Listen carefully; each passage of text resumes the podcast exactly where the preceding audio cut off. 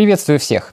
Вы слушаете образовательный подкаст «Потому что интересно», и это уже второй эпизод первого сезона. У микрофона, как обычно, я, Алекс, и давайте начинать.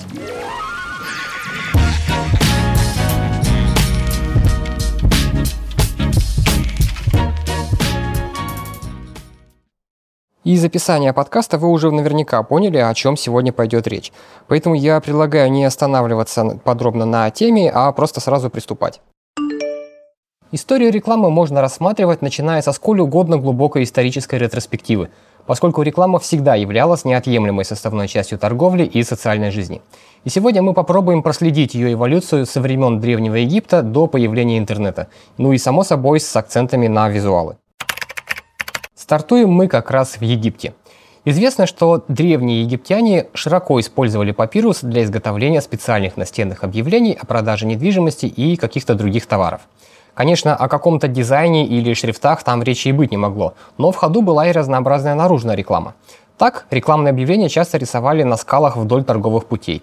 Известно также, например, что в ходе раскопок древнеегипетского города Мемфиса был обнаружен каменный столбик с высеченной надписью «Я с острова Крит по воле богов толкую сновидения». То есть э, какой-то чувак, э, видимо, который являлся либо астрологом, либо каким-то знахарем, по тем временам, видимо, какой-то там шаман-колдун, либо что-то еще, жрец, как минимум, вот, э, занимался толкованием сновидений и брал за это какие-то деньги. Это была первая реклама вот такого вот э, вида, не знаю, шарлатанства, наверное. А, Другие коммерческие сообщения и политические декларации были найдены и в развалинах Помпей. Я надеюсь, все знают печальную историю этого города, и мы не будем на ней сейчас а, подробно останавливаться. В городе было найдено более двух тысяч настенных рекламных надписей. Одна из них, к примеру, гласит «Прохожий, пройди отсюда до 12 башни. Там Сирипус держит винный погребок. Загляни туда. До встречи». Другая надпись информировала, что можно снять виллу, хорошую и добротно выстроенную. Наниматель должен обратиться к, и дальше текст обрывается. Ну, то есть вы понимаете масштаб, да? То есть э, первый вариант это был реклама бара, можно так назвать, поскольку погребок это тогда была таверна, бар, э, кафе, как угодно сейчас называйте, э, ничего от этого не поменяется. И второй, который про виллу пример, это аренда недвижимости. С развитием рекламы совершенствовались и способы воздействия на потребителей. В частности, появились первые визуальные коммуникации. К примеру, на античных улицах часто рисовались граффити, рекламирующие разнообразные зрелища. Одно из них, например, сообщало 20 пар гладиаторов будут сражаться в Помпеях на 6, 5, 4 и 3 день. Помимо рекламы зрелищ и питейных заведений, очень активно рекламировались банные услуги. Если интересно, погуглите, что такое бани в Древнем Риме. Это очень забавная штука. А весьма интересной формой народной рекламы были альбумсы.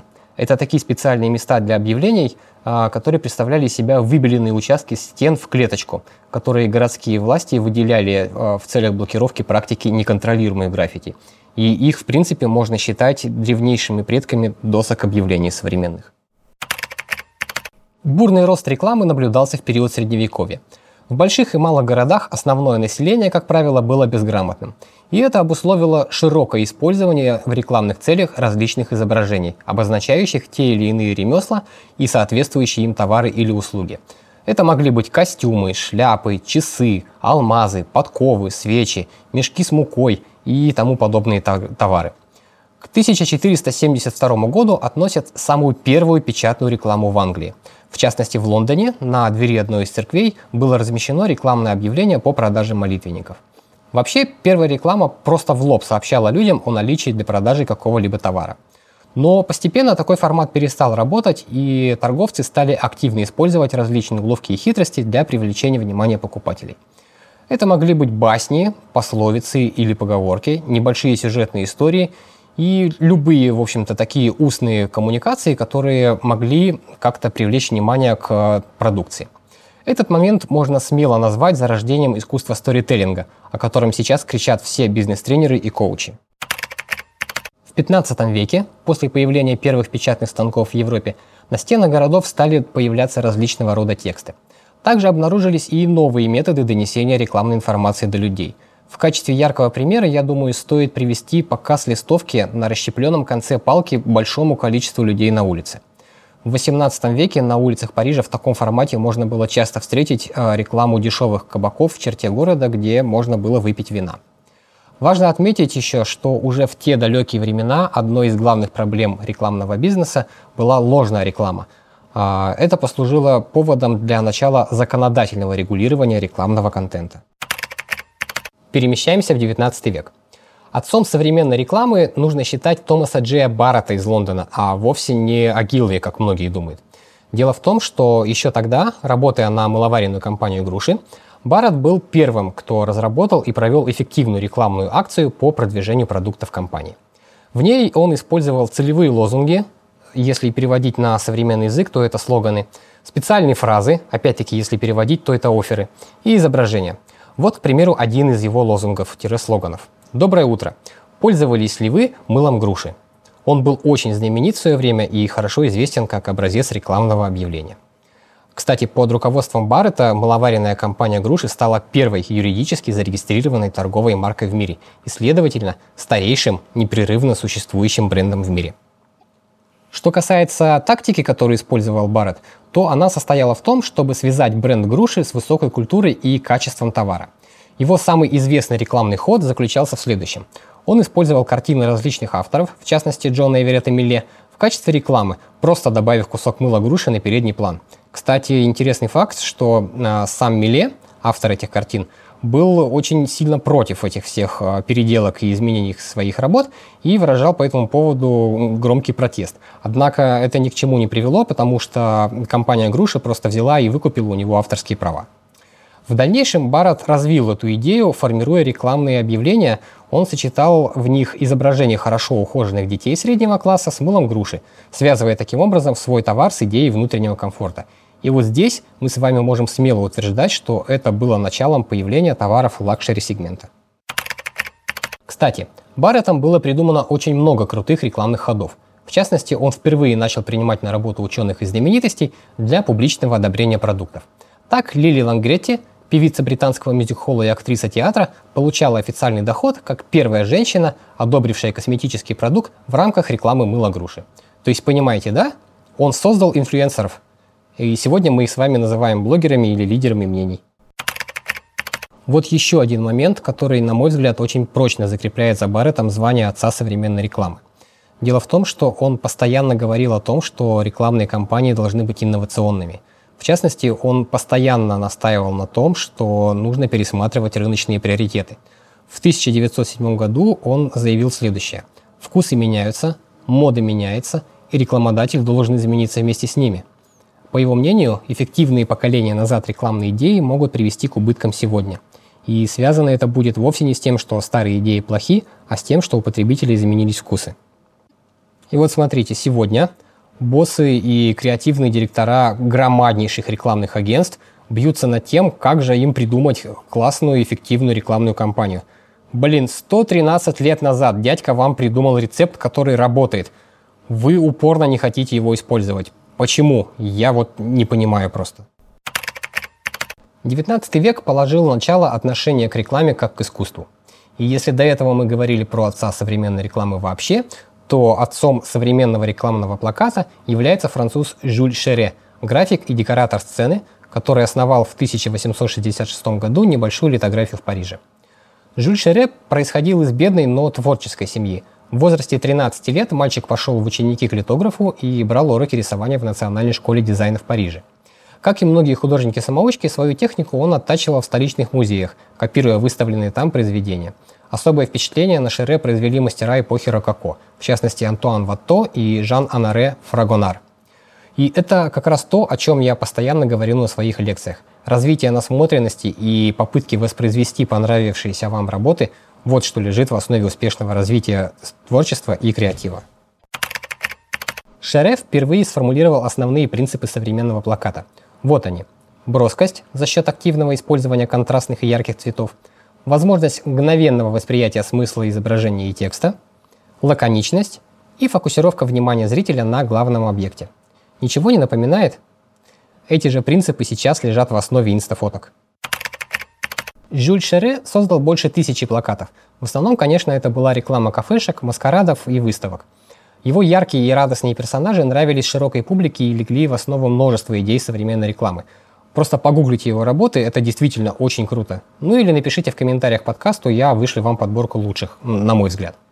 И, кстати, в 1890 году французское правительство удостоило Жюля Шере ордена почетного легиона за выдающийся вклад в развитие графического искусства. Вау! Входим в 20 век. Очень много визуалов в современной рекламе было создано благодаря инновационным методам, используемых Эдвардом Бернайсом в рекламе табака в начале 1920-х годов. Это был период, когда резко возросшие возможности табачной индустрии должны были просто найти себе выход на рынок посредством агрессивной и изобретательной рекламы. В визуалах начинают преобладать многоконтрастные макеты с обилием ярких и кричащих цветов, которые вот мгновенно просто обращают на себя внимание. В 60-е годы стали распространены широкомасштабные и, соответственно, крупнобюджетные рекламные кампании. А, например, бензиновая компания Эсса потратила сотни миллионов долларов на кампанию брендирования, построенную вокруг образа тигра. Иными словами, они придумали первого в истории бренд-персонажа. Сейчас с такими примерами могут выступать инопланетянину ДНС, гепард Честеру Читас, зефирный человеку Мишлен, ну и так далее. А в конце 80-х и начале 90-х появилось кабельное телевидение и, в частности, канал MTV. И вот это была целая эпоха визуального кайфа. Я, правда, тогда еще был очень мелким и не мог оценить ее влияние на визуальную культуру. Да я и слов-то таких, как визуальную культуру, еще не знал. И вот э, именно на MTV была предложена новаторская концепция клипа, и они открыли новый вид рекламы, когда потребитель настраивается непосредственно для рекламного сообщения. В рамках этой тенденции появились специальные каналы, целиком посвященные рекламе, такие как э, Home Shopping Network, Shop TV Canada и другие. С 1990-х годов начала появляться интернет-реклама.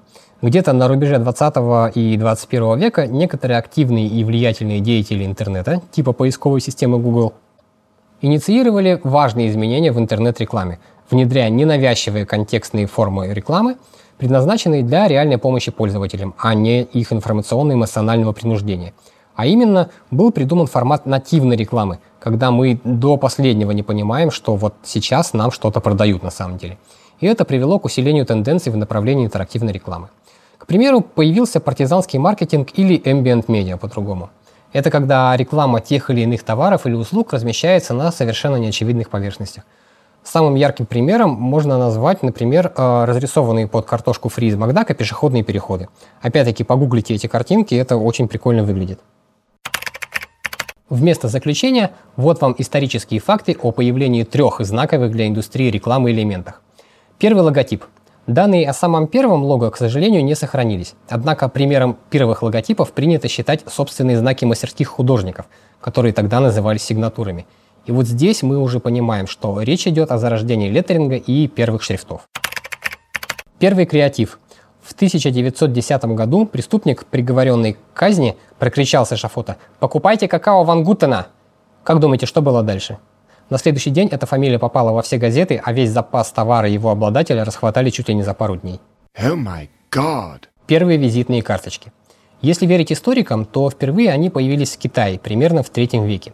Китайским чиновникам специальным указом вменялось в обязанность иметь визитные карточки на красной официальной бумаге.